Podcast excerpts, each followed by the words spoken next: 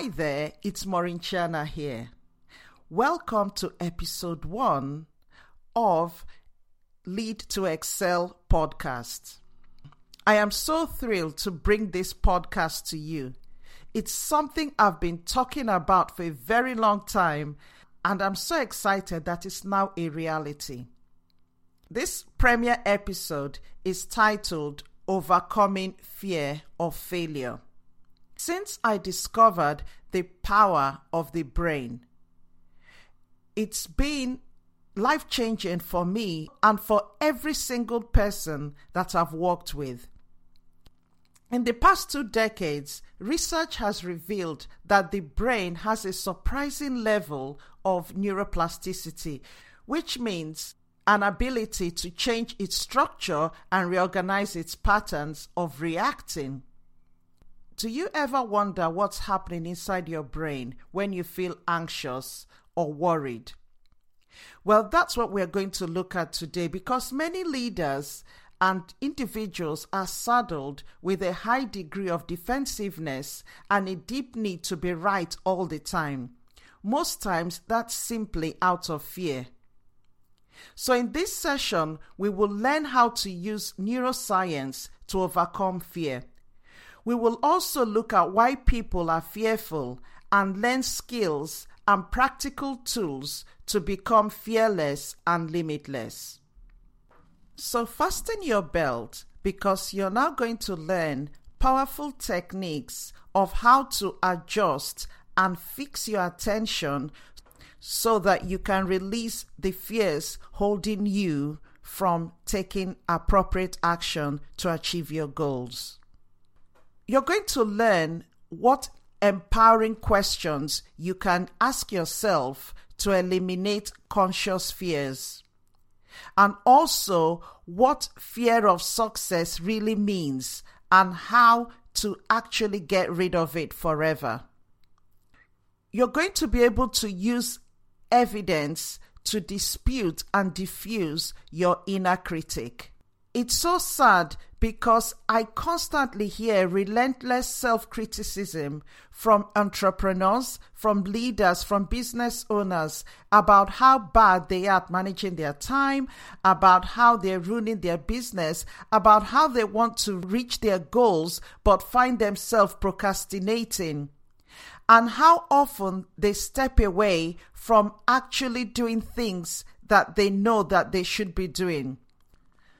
Comfortable inaction is not an option if you want to progress in life. Same as self-pity, feeling sorry for yourself, not taking responsibility and making yourself a victim.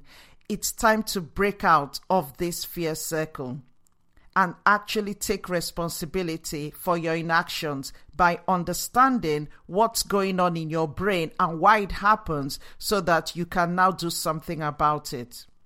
So let's dive in and get started. Right, so the title today is Overcoming Fear of Failure. And if I just start by asking those people on to just define what you see as failure, what is it that you feel is preventing you feel that you want to achieve but you've not been able to achieve yet? So if you just put something in the chat to get us started, failure, you know, it's one of the key things that prevents people from achieving what they want to achieve. And there are a lot of fears that you tend to find.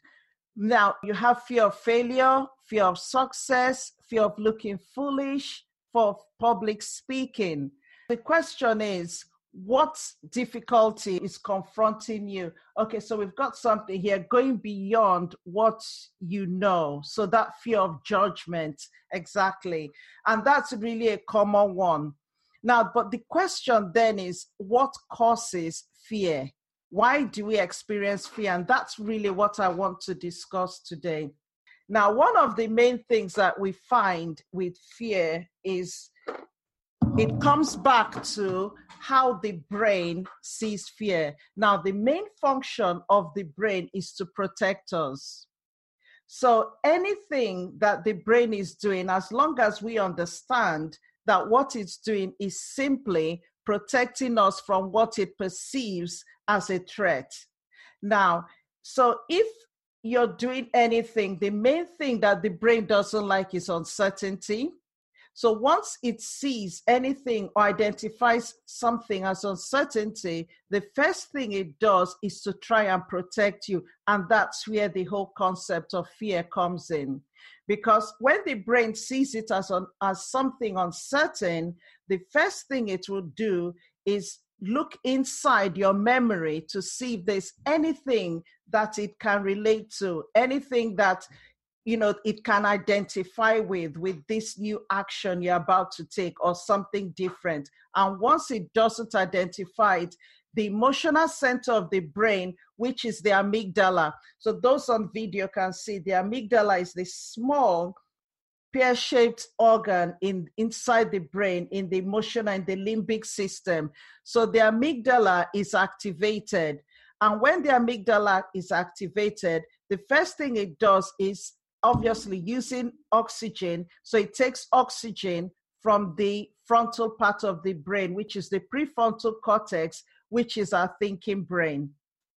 So once it does that, your thinking brain is deactivated. So you can't think straight. You're not able to make effective decisions. And then your amygdala is now hypersensitized. If you don't control the amygdala, that oversensitization will carry on and keep the prefrontal cortex deactivated. So now when that happens, you find yourself now experiencing a lot of anxiety, stress, worries, and the emotional center that is now looking for connections around the brain, you find that you're now going over thinking of even more things that make you to be more worried. So you're going into memory now to probably remember the last time you attempted something and it didn't work, or somebody told you you couldn't do something. So you're now going into memory to pull up all those things that even make you more frightened and more worried and more fearful. So that's the main reason why a lot of people experience that fear. So, and the main thing is, in the subconscious, what you have is a lot of past experiences. But the key now is to make sure that you now be in control of what you're thinking. So to be able to make sure that your conscious brain is in control and not letting your emotional brain take over.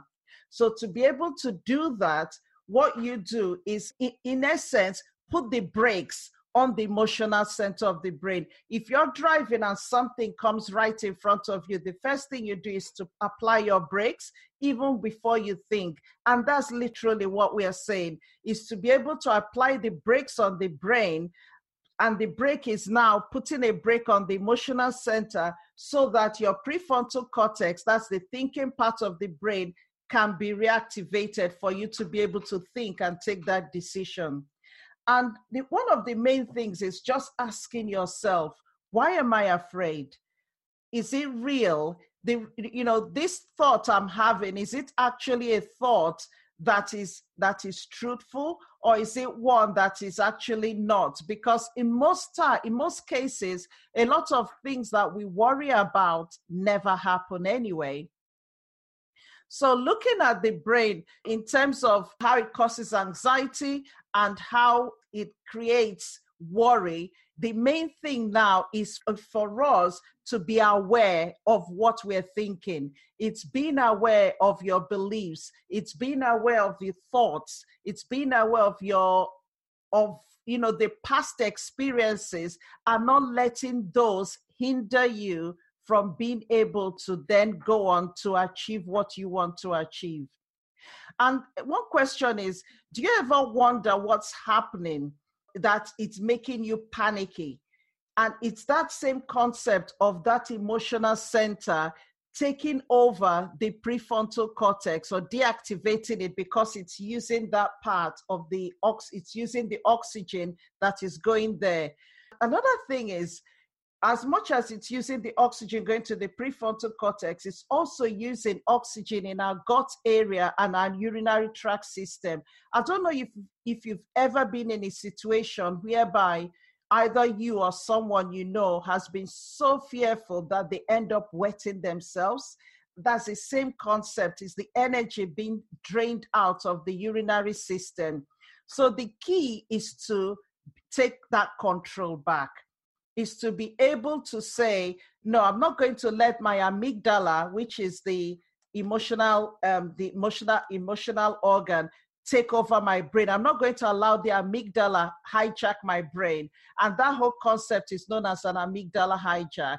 But I'm now going to do is to be in control, is to think, is to stop, is to rephrase that negative belief that I'm having and tell myself that really I can do this, that I can do this. Now, the question is, what do you need to do? And it might be learning a new skill.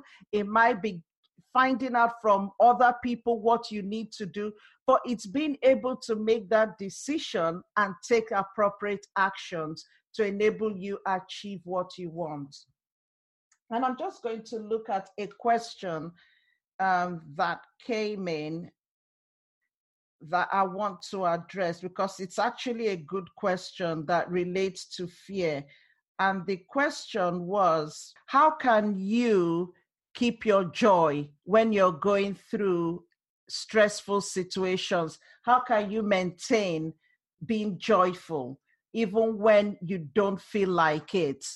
So how can you find joy in taking a challenge instead of being stopped by fear or being anxious about it? And what are we really afraid about? How can we create work environments where failure and experimentation is supported? So I'll take the first part, how to find joy in taking a challenge instead of being stopped by fear or being anxious. The key is being able to change that negative belief. So I call it rephrasing. So it's recognizing it first, that recognizing the thought that is causing the fear, and being able to then change the narrative. For example, you might face you've got a big project at work and you're really worried whether you'll be able to do it effectively. And one of the thoughts you might be having is that I'm not good enough. Will I be able to do this? I'm not qualified enough. Will I be able to achieve this? And it's being able to change that narrative and say to yourself, am I actually qualified to do this? And in most cases, you find that you are. And even if you don't have all the qualifications, the fact is that nobody is perfect. It's being able to tell yourself, you know what? I'm going to do my damn best and do this and do it very well. And I know and I believe in myself. And that brings us back to that whole thing of self-belief. I believe I can do this. And it's changing that narrative. I remember once when I went for a meeting and we're told to say something about ourselves. And the first thing I said was, I mentioned my name and I love challenges. And the first thing someone said to me, how can you enjoy challenges? And I said, I really thrive on challenges. And it's being able to see things that way, because when you keep telling yourself that you enjoy challenges, you love challenges, they don't present themselves anymore as something that frightens you or worries you. But instead, you look at them with a lot of anticipation about the end goal. So you're then really anticipating the joy of achieving and getting to the end successfully, as opposed to just being in a place where you're then worrying about the process. But this time it's now changing the narrative where you're actually enjoying the process and it becomes fun. And once you do that, the same principle applies, because as you tell yourself that I'm enjoying this and I'm going to enjoy this, I'm going to enjoy this project or enjoy this process, what you're doing is keeping your amygdala calm, and then your prefrontal cortex is able to function more effectively.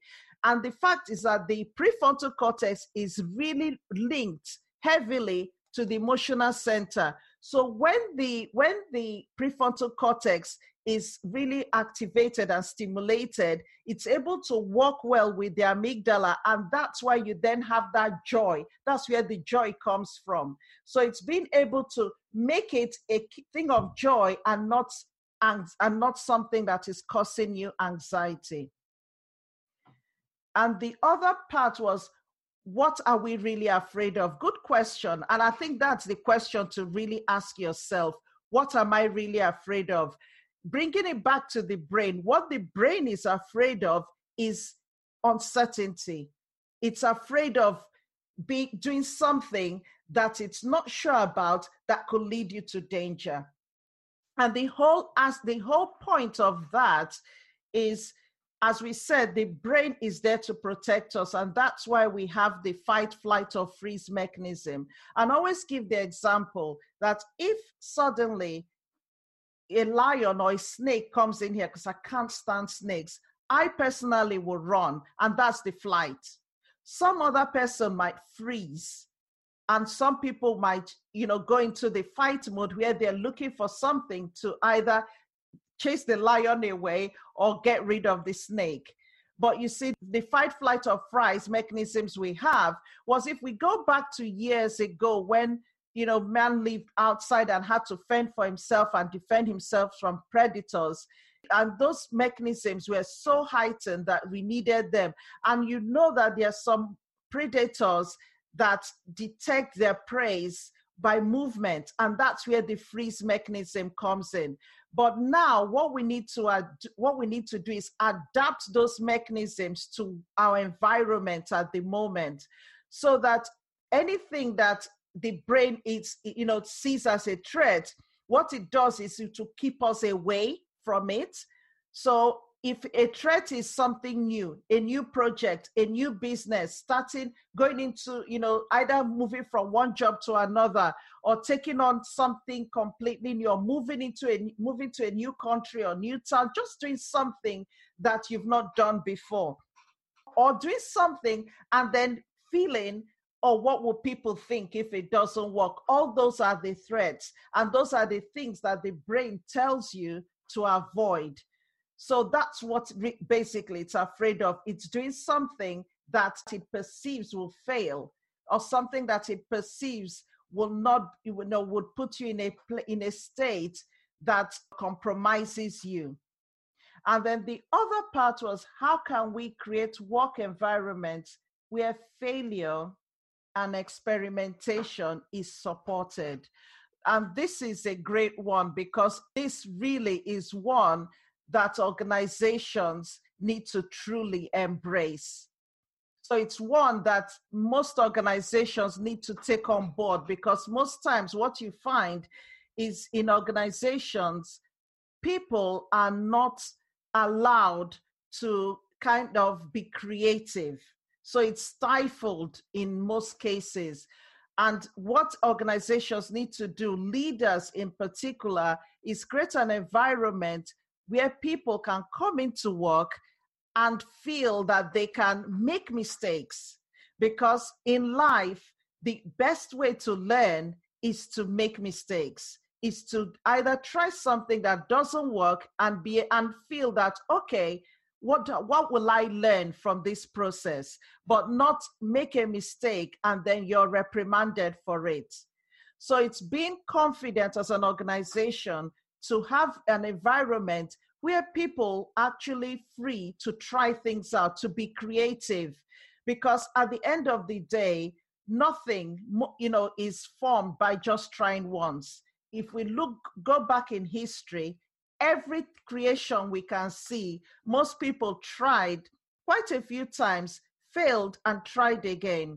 And I always use the example of a baby that starts to walk. How many times will you see a mom tell a child that gets up to walk and falls down, no, don't bother, don't try anymore, that's fine, don't walk, just sit down. We don't do that. So why do we then do that in the workplace when people try things, fail once, and then that's it, that's the end? In fact, you then start looking at performance management capability because they tried and did, and it failed. It's not right. So it's really creating the environment where people can actually use their brains. And always laugh, because when you employ people, you're employing them for their brains. But when they come into the workplace, you then expect them to leave the brain at home and come into work, because then all you're doing is telling them what you want them to do.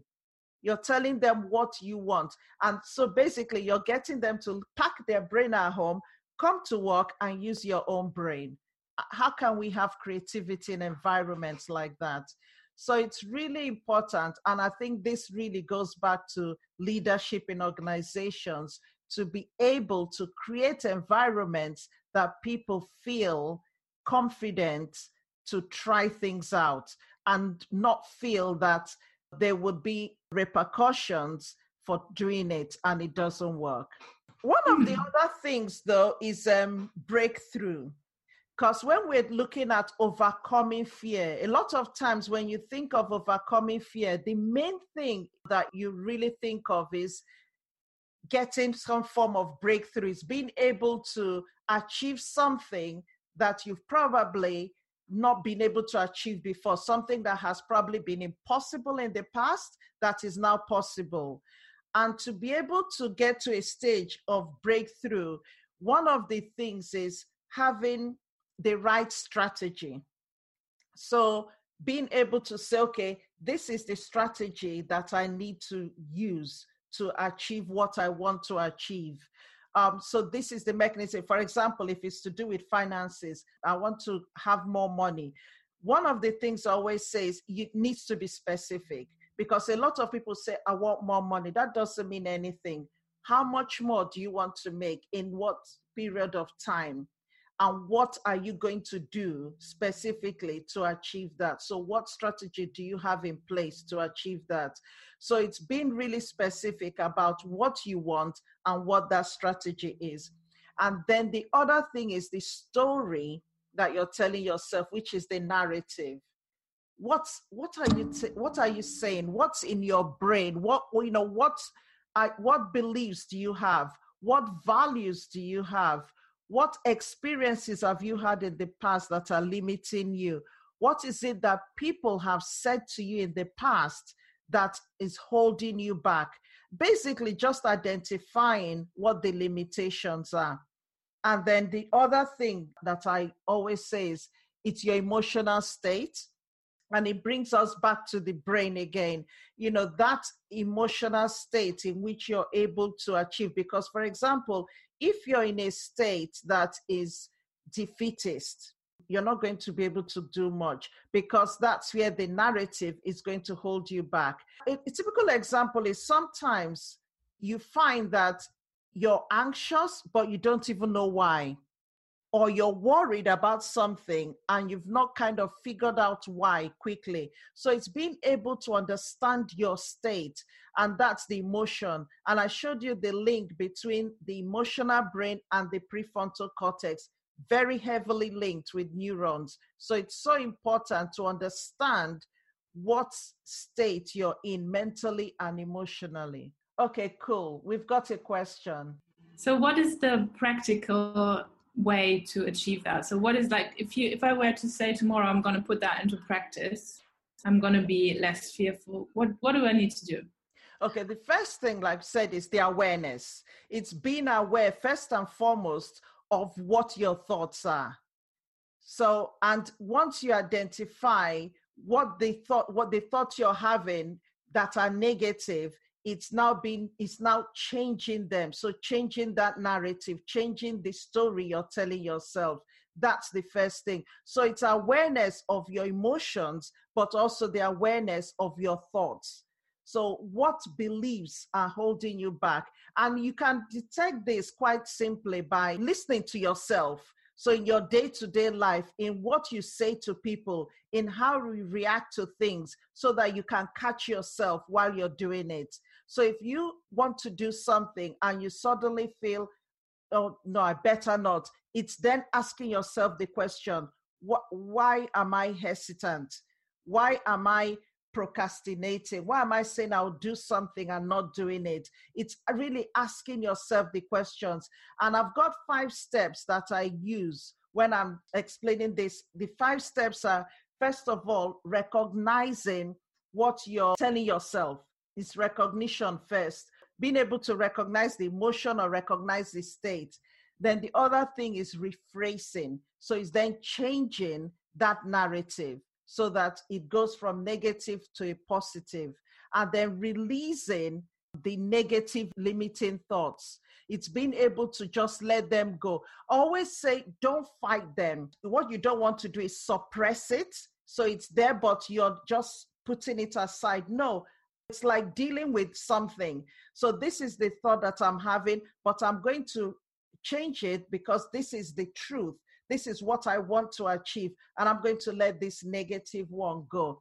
And then reinforcing the positive narrative or positive talk, and then being able to reach it, which is the determination, mainly because it takes about 120 days to change a habit.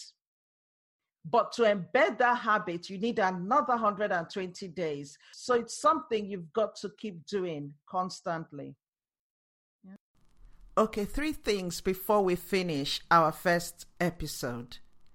Subscribe to this podcast. So make sure you click on that subscribe button wherever you listen to this podcast, because once you subscribe, you will not miss any episode.